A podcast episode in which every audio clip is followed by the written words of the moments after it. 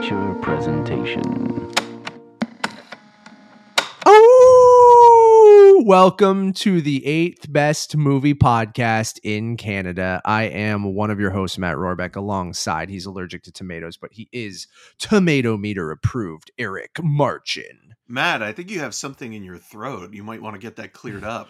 Ooh, is it a full moon? Is it a full moon? Today we are reviewing a Marvel Studios special presentation. We'll get into that. Uh, directed by Michael Giacchino, uh, which is also very interesting. We'll get into that. Uh, Werewolf by Night. So if you guys aren't familiar with what Marvel Studios is doing, um, lately they are doing these special presentations right now based on like holidays. So Werewolf by Night is their kind of Halloween special. Uh, and then later we are getting a Guardians of the Galaxy Christmas special. And then there are rumors that they might kind of continue this trend on Disney Plus in the future, which I kind of think is interesting. Uh, Eric, how are you doing? It's not actually a full moon, but um, it's is actually just for October the- and it's 11 spooky a.m.. season.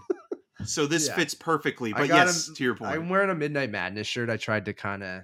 I feel like this this works for this this whatever you want to call this. It's not a movie. It's not a TV show. It's a TV movie. Is it like a special? What do we call this? I mean, what is the Star Wars Christmas special to the rest of the Yeah. Star Wars universe? It's much better than that, though. Um, yeah, it, it's one of those things where like Marvel's gotten to that point now where it almost feels like the movie and TV thing. Like if you look at this from the point of view of like it all being televisual or television in general, like even the Yeah. movies, this is you've gotten to that point now where the holiday special, you know, which is kind of cyclical to certain TV shows. Like you look at something like Community, right, where like every season they now had a movie. a Halloween episode and and you would always kind of be looking forward to that or you know for Brooklyn 99 you would have the Halloween episode which Oh, was yeah. the heist episode as well so it kind of feels like Marvel you know with its body of work as a whole is starting to do that now where you're having these one-offs within the canon of um you know this this larger universe so i think that that's kind of interesting in Mhm. how it's conceptually playing with not only a genre but a time of year and a theme and it is kind of specifically going to the classic tropes of universal monster movies for this version um and and you no can, spoilers, just so everyone knows. We're, we Yeah. won't spoil anything. It's just what No. you've seen in the trailers and stuff like that. yeah and and and the universal monster movies thing is is purely aesthetic so like Oh, that's totally. not ruining anything it being No, I just meant to get it out before we start talking too much. I just want Yeah. to get it out there. No spoilers on this review. yeah we're not gonna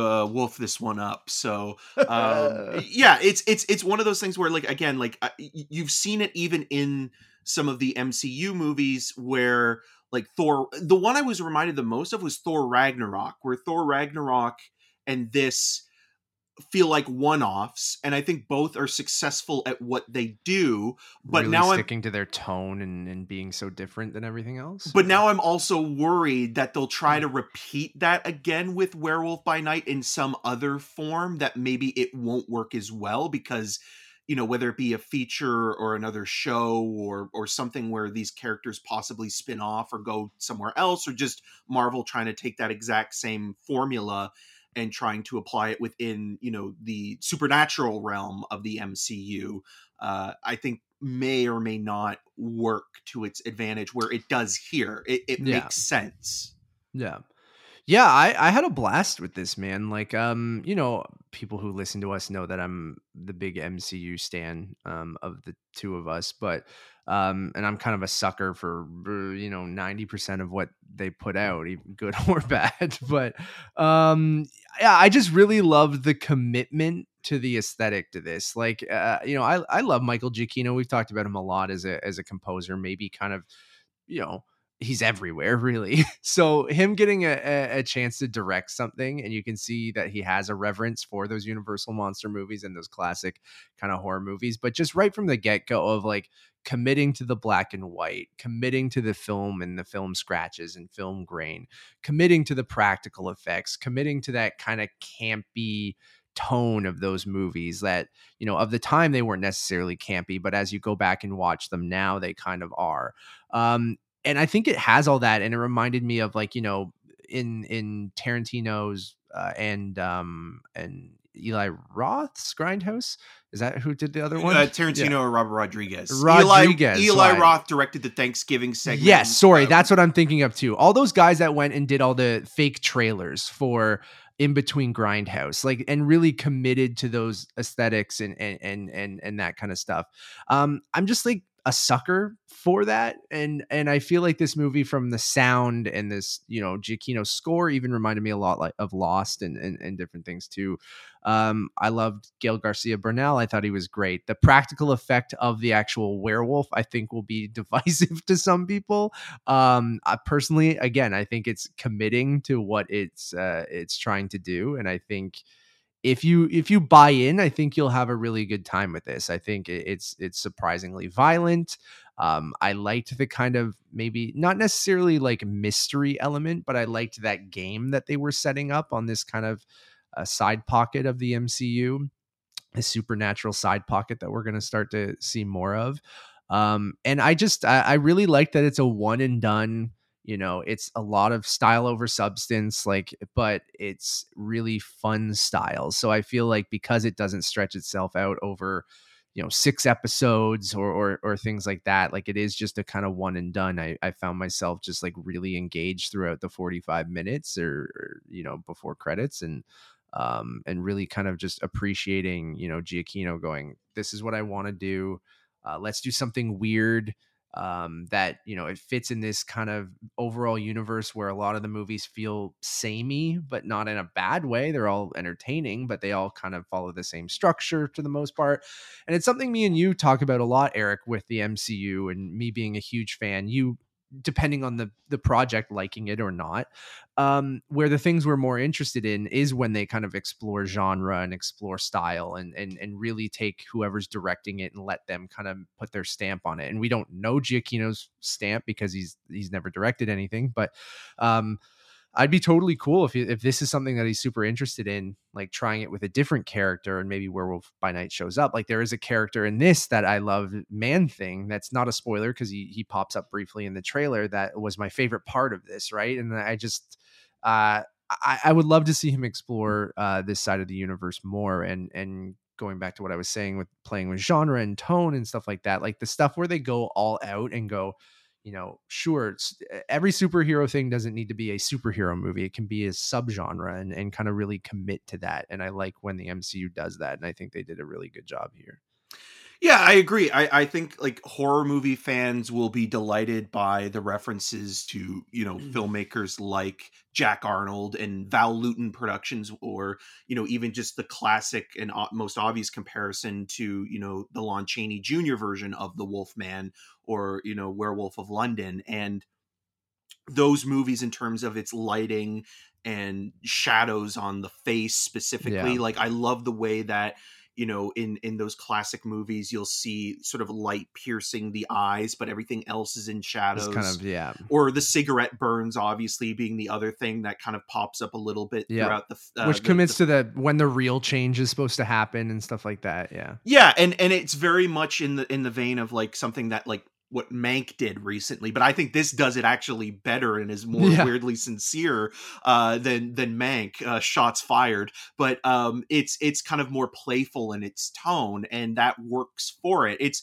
it's still very derivative of of that style, but for a first, you know, crack at you know directing something, I think Michael Giacchino does a pretty good job at emulating that style and that atmosphere and tone than just simply you know regurgitating plot and i'm glad that we can talk about man thing because man thing was my favorite part of this of this uh I loved him, man. special I loved him. um i didn't i didn't watch the trailer so i didn't know that he was even in the trailer I heard that he was, um, but like, and I, I double checked before I talked about it, but and that's the um, weirdness of the MCU that I want more of, where you have these characters that don't really make any sense within sense to be in this the universe, MCU, yeah. but are still amazing. like, where's he been this whole time? I know. Like, I yeah. want to know more about Ted. Just give Yeah. me more. I love Man Thing so much. I mean, I loved Swamp Thing as a kid as well, like the cartoon which series the DC version version of it. But yeah, there there was just something very like I want more of Jack and Man Thing hanging out and just being buds. I think Like, we might get that. I don't know how. Like what you said. Like I don't want to overstay Overdo the it, yeah. welcome or or anything like that. Whether it's another special, maybe every Halloween we pop in and see what you know Jack Russell's up to and Man Thing and like great name Jack Russell, hilarious. Well, it reminds me Um, of Jack Burton from yeah. um, Big Trouble in Little China, right? Yeah. Kurt Russell. So Yeah. So I I yeah, I'd be down or maybe we see him pop up in that supernatural side whether it's Blade or, you know, Moon Knight or or something like that. Like if they are going to go the kind of route of pairing all those characters up whether it's Midnight Suns or something like that. Like you know this character will be coming back. I, I'll be fascinated to see if they commit to that costume and stuff in other movies cuz like I feel like it would be so jarring if he showed up in like an Avengers movie or another movie that isn't this aesthetic, right? And like him wearing that kind of, you know, dude in a werewolf costume kind of thing. And that's the stuff that I'm like, huh, I wonder if they would go with a CG version if it was in another movie. And I think even that stuff could work, right? Like if it fits the tone and the special effects that they're using in this uh in this you know special presentation that they're doing but if he shows up in other places it fits the aesthetic and the special effects and different things that they're doing in that movie which i think could be uh, a really cool way to play with things. Like not eh, not everything needs to match one to one and you're still playing with the medium even though it's in this universe it's just perceived in different ways through the lens that we're watching it that i think could be interesting in the future to see. Because i just couldn't imagine this motherfucker showing up in a secret wars in this wolf costume with everyone like i just I Which I would see it, love. I like, think that i would, would love it too but like i would love it too but i just i can't fathom that but like i would love it um but i don't know if everyone would love that I know, but Um, it's it's it's with keeping in the tone and consistency of the character's Yeah. pocket of the MCU or the corner of his world. And and another thing that it did remind me a lot of, there's an episode of Buffy the Vampire Slayer called Slayer Fest, and it's basically these group of hunters that are gathered together to Mhm. hunt down Buffy. i love um, that element in this yeah Yeah. yeah, and it all takes place during prom. So she's juggling both prom and you know That's these dope, these killers and hunters that are all after her. But with I love a good deadly competition. Yeah, yeah. like uh, yeah, and yeah, and I man's thought, the most deadliest game kind of thing. Hmm It, it's you know obviously we didn't even get into what the what it's about, but maybe you guys should just kind of watch it for yourself. But like, um, the Bloodstone plays a big part into this. We have uh, Elsa Bloodstone played by uh, sorry. Laura Donnelly um, playing Elsa uh, Bloodstone. I thought she was great too. I thought the fight choreography was dope, both from her and from Werewolf uh, by Night. Um, shout out to Harriet Sansom uh, Harris, who is uh, stole the show in uh, Licorice Pizza um, and just absolutely crushing it uh, here again. Um, I thought the cast was fun, like all the different kind of characters that they had, and and and them going through this manner.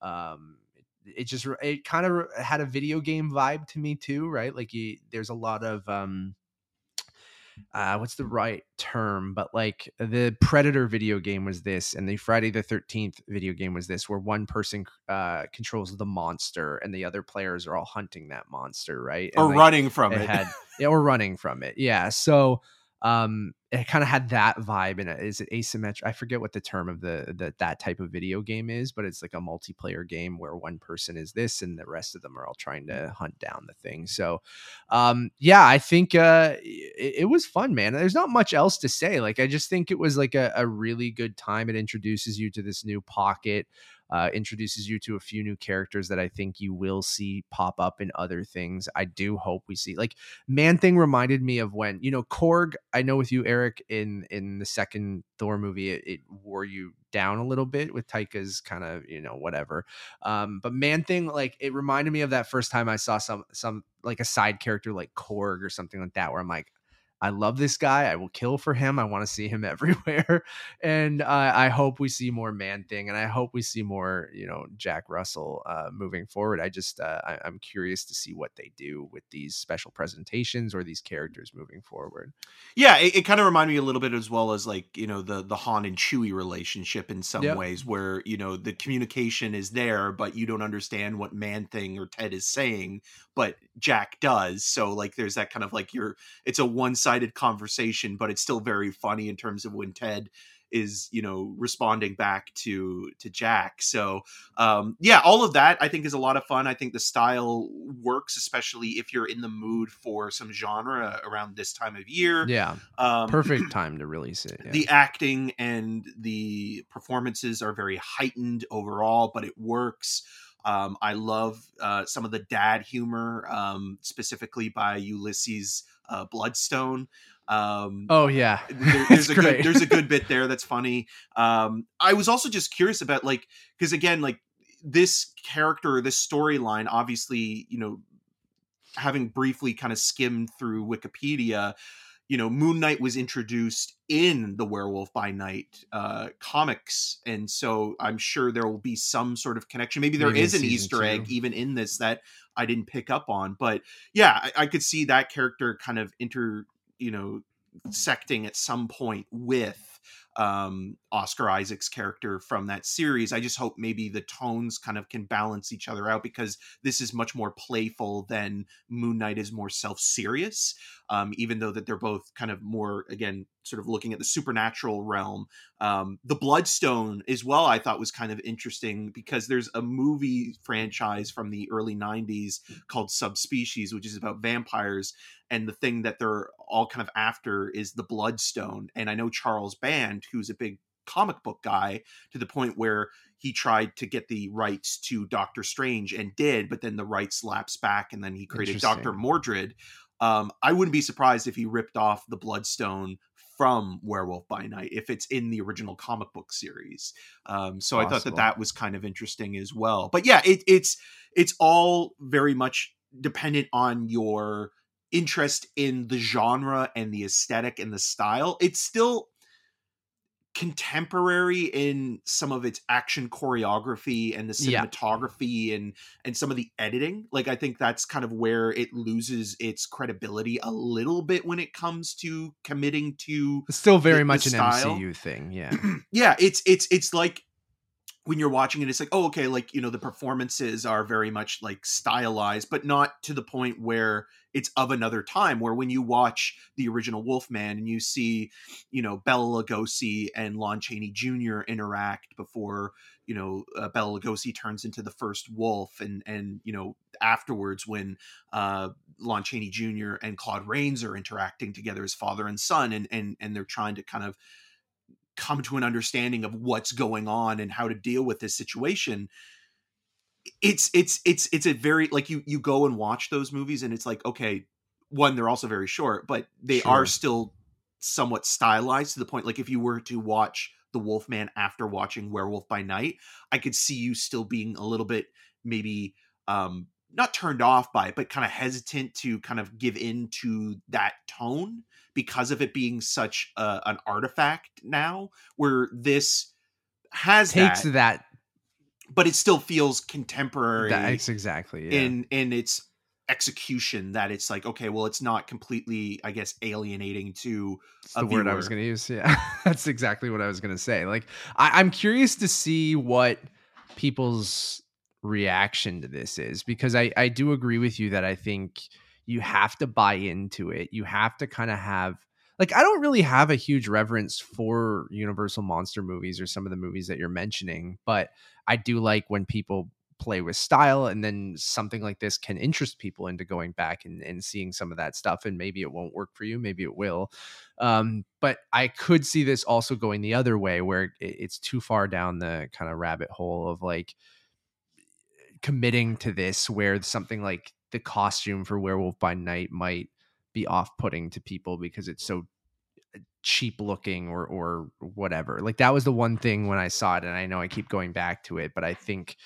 some modern audiences just I don't know if they'll completely buy into it. And um I could see people kind of being like this looks stupid.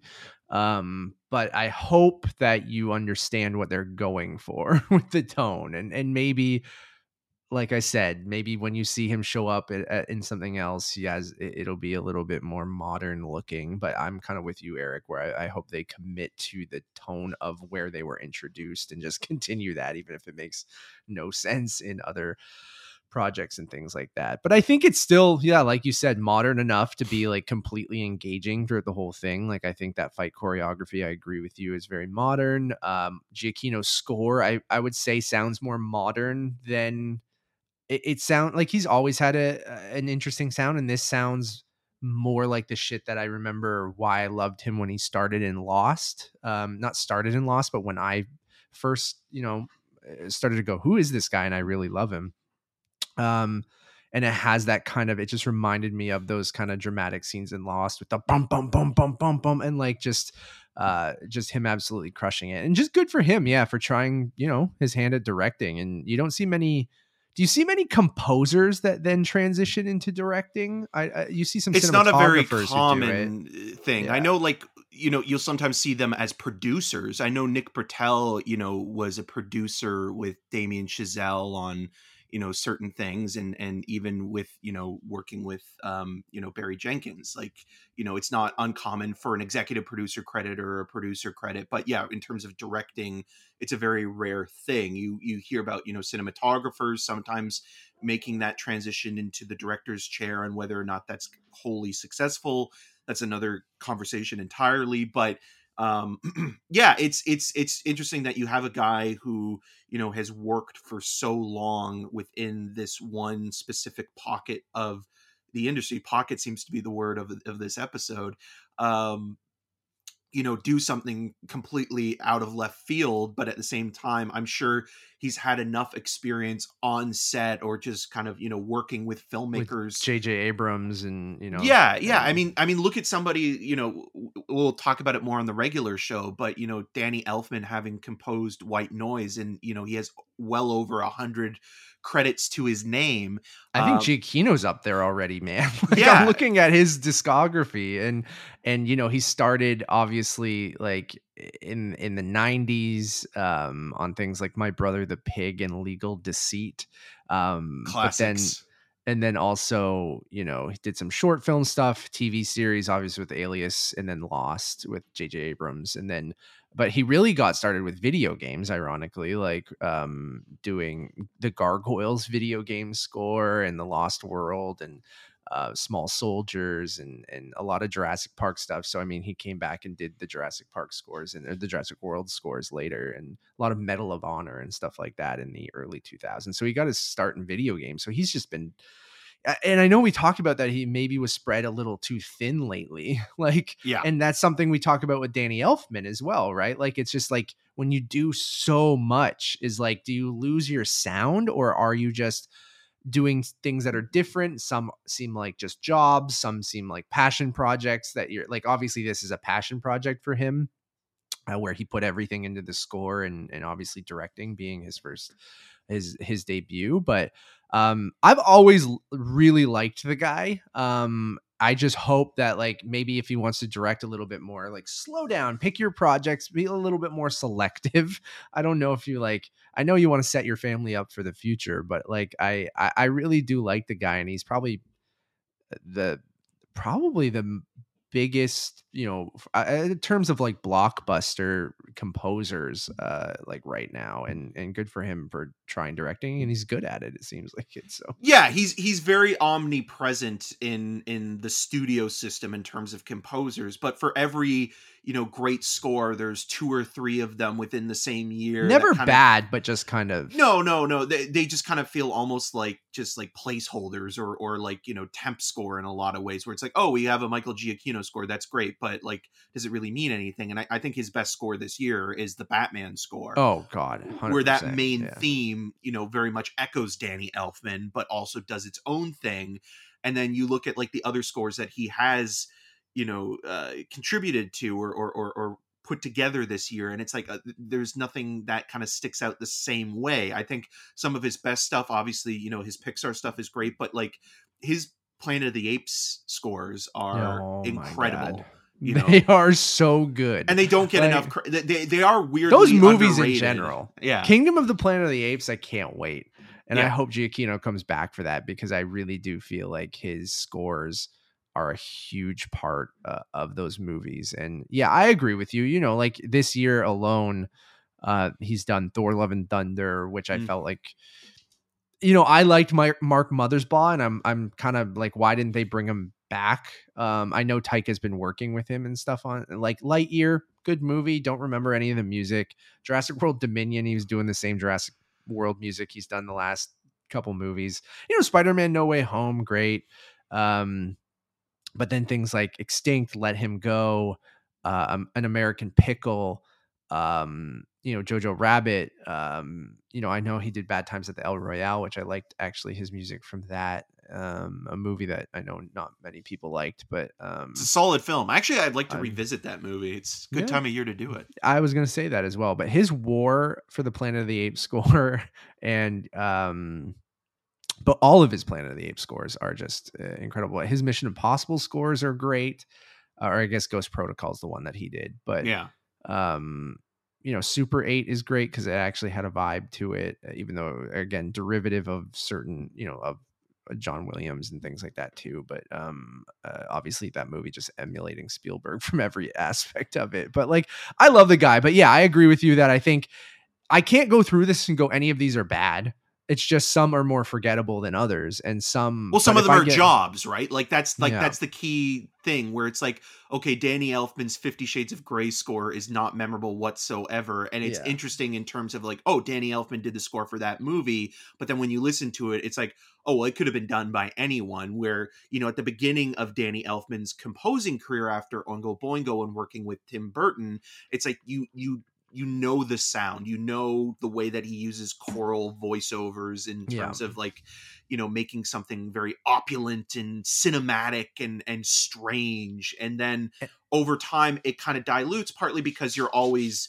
you know in in you know business and working and things like that and you're always in demand and your I- sound might not work for that movie that you got Yeah. hired for so you do something else and then it doesn't sound like you per se Uh, like but i mean like come on the dude made up we're going back to uh um like that uh, up score is incredible his star trek scores are great um yeah the dude's awesome and like I, I there are those movies where i immediately know it's him and then there are the movies where his name pops up later and i go oh okay Yeah. i didn't know that so and i think the ones where i go ooh that's him um uh, are the ones that I like more. But uh, I'm excited to see what he does next. Um, I wonder if they'll keep him around to kind of explore this pocket of the MCU, um, or if he'll get a shot at a at a feature or maybe a, a, an entire series or something like that. But I definitely, or outside Um, of comic book movies as well. Like I wonder what his interests are, you Yeah. know, past, you know, working within, you know, this specific part of the studio system. Like, does he want to direct a movie about musicians? Does he want to direct a movie about? what does he think of Tar? Yeah, exactly. Um, I would like to know that. I, I'm very curious to to hear composer uh, reactions to that film. Um, you know, and and and yeah, like it's just interesting. It's like okay, like because we the ubiquitous nature of Michael Giacchino, that omnipresent sort of composer that is almost like a default uh pick when it comes to the studio Especially movies. Disney movies. Yeah, and and so it's like, does he want to just make Disney movies? Does he want to try to do something else? Like, where is where where do his ambitions lie or fall or or what have you? And this is a good starting point because it is something that is really it, it allows him to be creative, but it also gives him a template to work within. So, you know, he can have a lot of fun with the style of you know, playing in that 1930s Universal monster movie kind of milieu.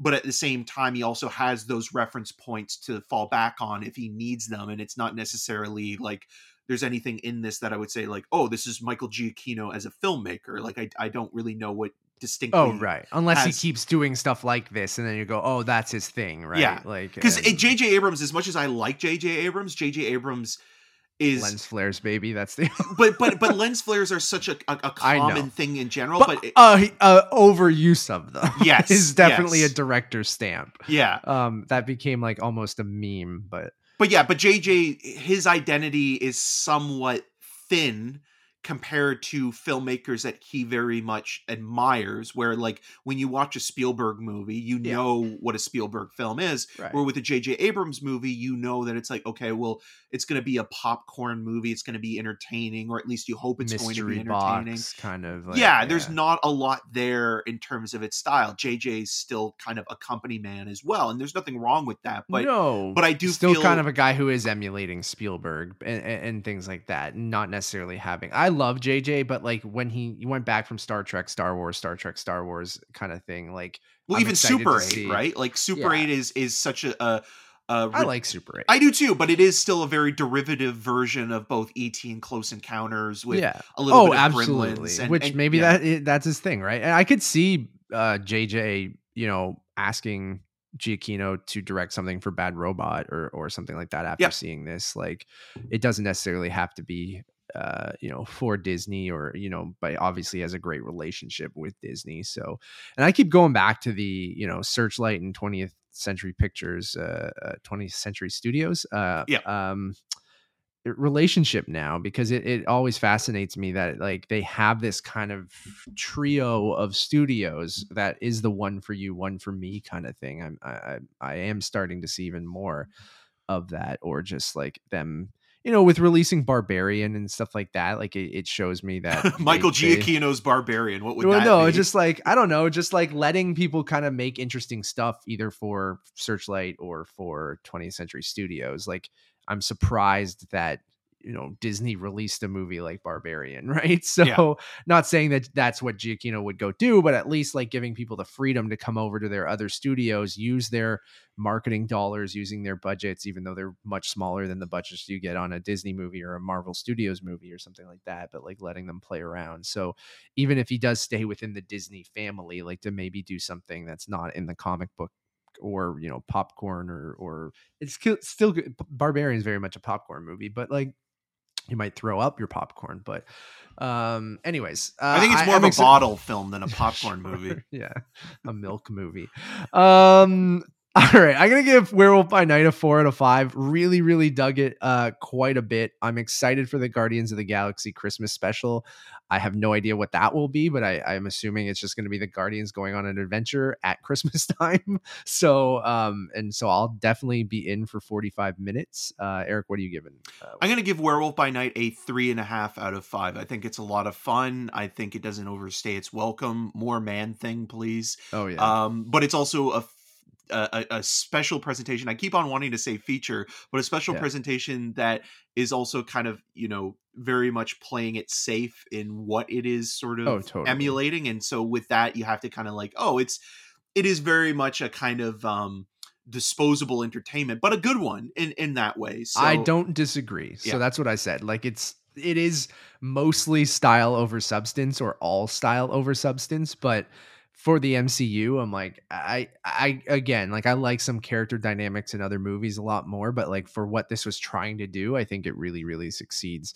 And I'd be curious now like before we wrap like what other there was that rumor an article came out i think last week or this week saying that they might pivot some of the disney plus shows into these special presentations like how do you feel about that do you think like i don't know how i feel like because the disney plus shows have been either hit or miss or have kind of haven't been able to figure out how to use their runtime like usually just making long movies instead of making TV shows.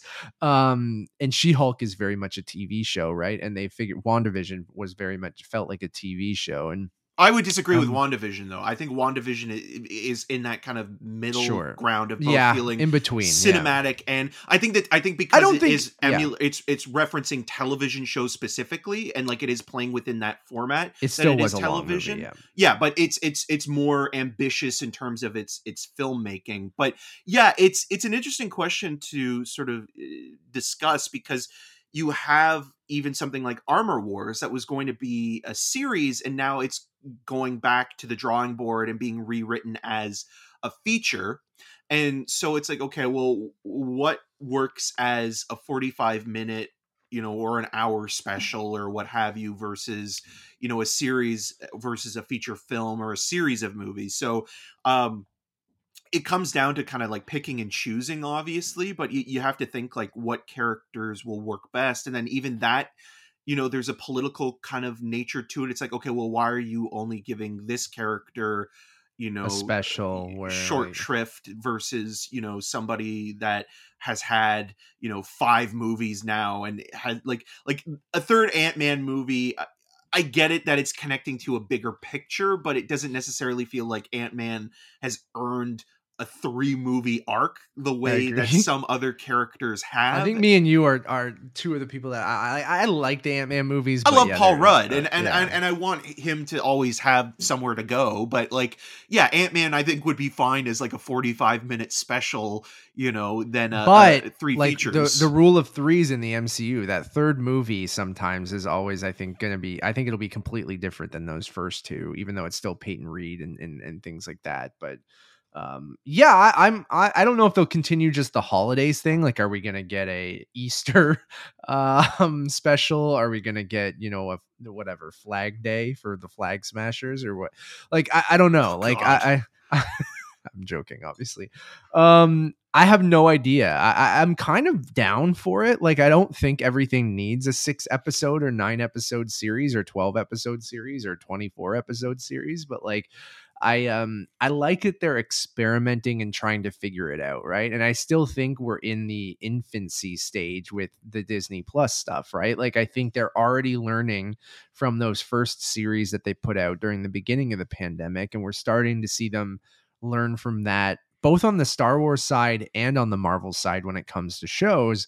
And then with this now they're experimenting with the special presentation of going okay, well, maybe like a 45 minute, it's basically just one episode of TV, right? And then uh, can that work for for certain things? And then those that's how you maybe introduce a new character, and maybe you don't need to introduce them over six episodes, right? It just depends. So um, I don't know if they'll pivot all to specials or all to Disney Plus shows. I still think it'll be a mix, but um, it is going to be interesting to your point of like who they deem like will it be more ensemble shows that will be like uh, like secret invasion style things that will be like more of a um but then armor wars sounded similar to secret invasion right? Like a, of an ensemble kind of piece and things like that but then secret invasion's a show where yeah it's interesting but i like that they're kind of saying fuck it let's just experiment and, and try to figure out this as we go along. So uh, who who the hell knows? But the guardians christmas special i can't believe we're, we're getting a guardians thing probably in like a month or two so yeah, we'll know. probably get even a teaser trailer for the Guardians of the Galaxy three shortly as well. Yeah, both of those probably at the same time. You got it's almost the end of 2022. isn't no? I, how it's wild. Like it's wild. I don't want to talk about it. Um, okay, everyone. Um, thank you so much for watching or listening. Uh, we really, really do appreciate it. Uh, please go check out all of our other hashtag uh content uh that we have right now. You guys Daddy can go made check you out- some content. Um, you guys can go check out our newest episode of the Untitled Movie Podcast. Eric and I are going to be talking about our uh, quick jaunt over to New York, or where we saw Don Cheadle and um, Danny Elfman, like we mentioned, as well as got Shake Shack and and uh, saw a movie at the New York Film Festival. So we'll talk about all of that as well as the Super Mario Brothers trailer. yeah, it's not out yet, but we're going to be recording while it's uh it's probably happening. So that's exciting. Um as well as other stuff. So that's episode 134. We also have a couple other episodes you guys can check out. Our TIFF wrap up episode, which is episode 132, where we go over everything we saw at TIFF and kind of rank those, as well as our kind of Last of Us trailer special that we did uh, last week, which was episode 133. Uh, if you guys want to listen to some more reviews, we have tons of stuff out right now, like Clerks 3, uh, Don't Worry, Darling, all of our TIFF stuff, like How to Blow Up a Pipeline, The Greatest Beer Run Ever, which is now streaming on Apple TV Plus, uh, Woman Talking, Pearl, which is now in theaters, Andor episodes 1 through 4. Episode 5 just dropped um, Triangle of Sadness, The Banshees of Inisherin, uh, Empire of Light, Bros, Brother.